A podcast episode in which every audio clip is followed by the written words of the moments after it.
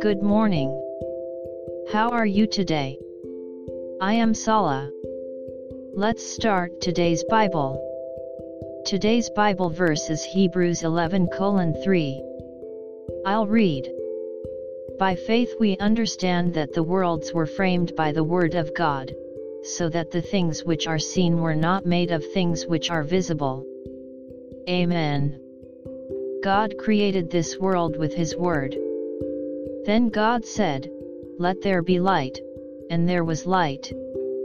We can't see the words. We can't see God either. But we can believe in God's existence, His providence, His protection, and His guidance. That is neither logic nor theory nor understanding. Because God has given us the power to believe. May we follow the Lord's guidance today as well. God bless you. See you tomorrow.